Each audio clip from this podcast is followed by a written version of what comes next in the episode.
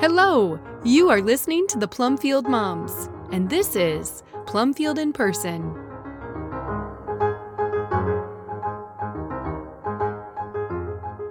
Jack and Jill by Louisa May Alcott, a Plumfield and Paideia book review originally published by Sara Masaryk on March 17th, 2023.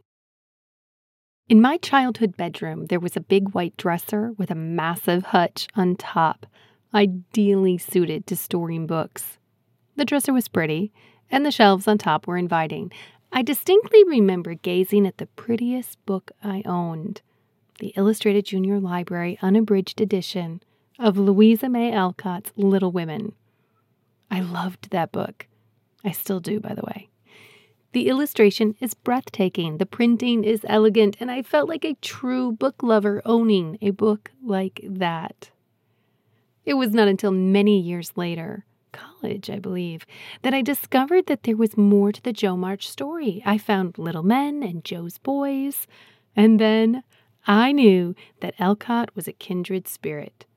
In fact, when I attended two terms at the University of Oxford and I backpacked my way through Europe, I took Little Men with me to be read and reread over my six weeks in hostels and hotels. Despite this growing love for Alcott, I didn't know about her other books. This was the beginning of the internet, and my local bookstores never carried her other works. As a young mom, however, I discovered Eight Cousins, An Old Fashioned Girl, Under the Lilacs, Jack and Jill, etc. And I loved it all. Correction, I love it all. Many years later, I'm not really a young mom anymore. I realized that despite having read Jack and Jill several times over the last 15 years, I had never reviewed it. Since we are named for Alcott's Plumfield, I felt I needed to get more of her books reviewed for our site. I have read in many places that Louisa May Alcott loved writing for children and loathed writing teen slash coming of age books. Her most famous Little Women was not her favorite, despite being heavily influenced by her own personal story.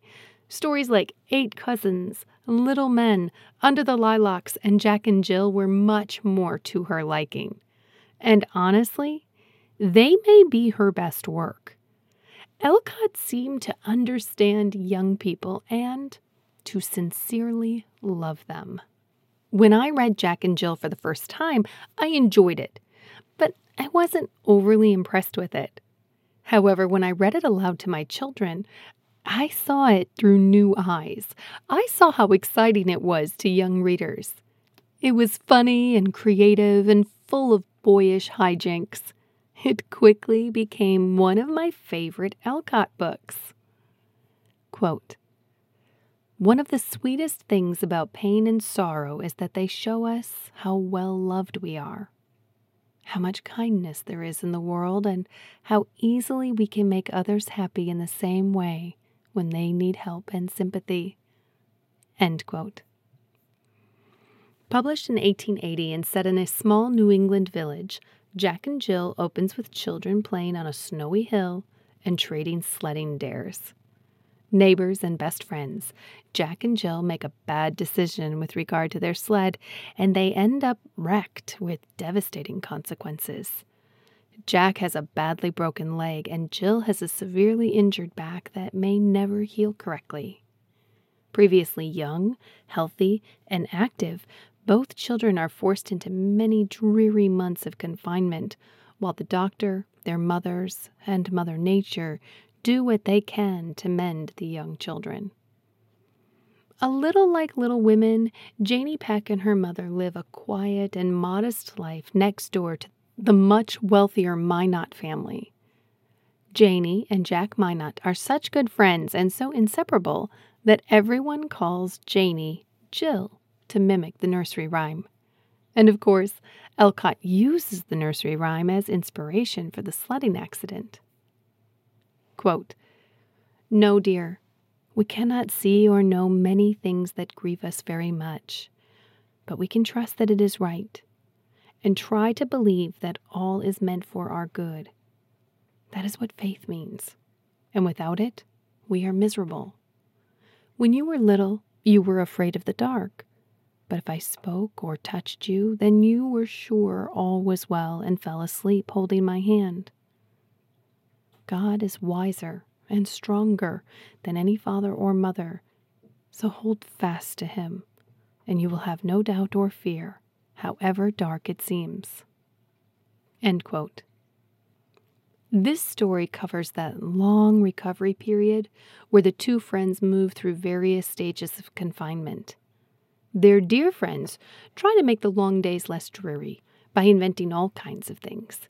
A particular favorite of mine was the police system they set up between the two houses so the invalids could send messages and presents back and forth across the yard to and from their bedrooms.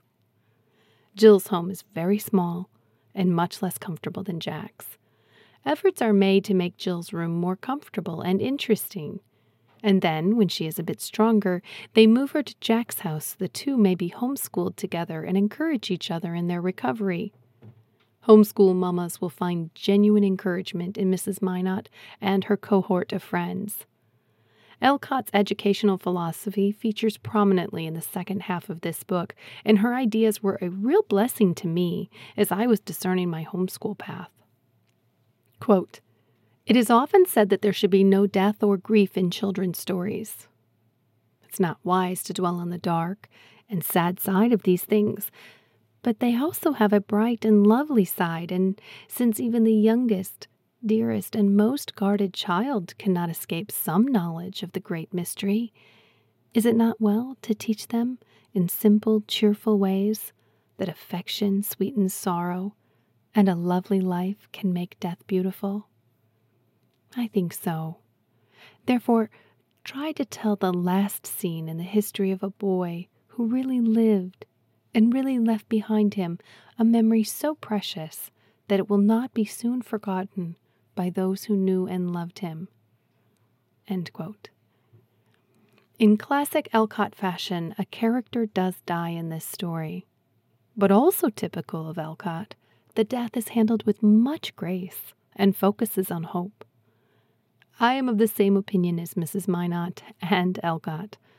Even the youngest child can see the sweet side of sorrow if given the proper support, never diminishing the true sense of loss, but always remembering the gift of the loved one's life. Some say this story is preachy. I would say it's no more so than any of Alcott's books. Others say it's too old fashioned. Again, no more so than any of Alcott's beautiful stories. I think both the sermons and the old fashioned values are refreshing and such good for our children to feast on. I really found that the magic of this book was in reading it aloud. It is not short, but it is not long either and it is fun to watch the reactions of the children as they listen. There are several options available as an audiobook. You can learn about the many reprintings of this book at biblioguides.com, but I love any that include the Ruth Ives illustration best or the newly reprinted Seawolf Press version. Also, did you know we have a whole page dedicated to Louisa May Alcott?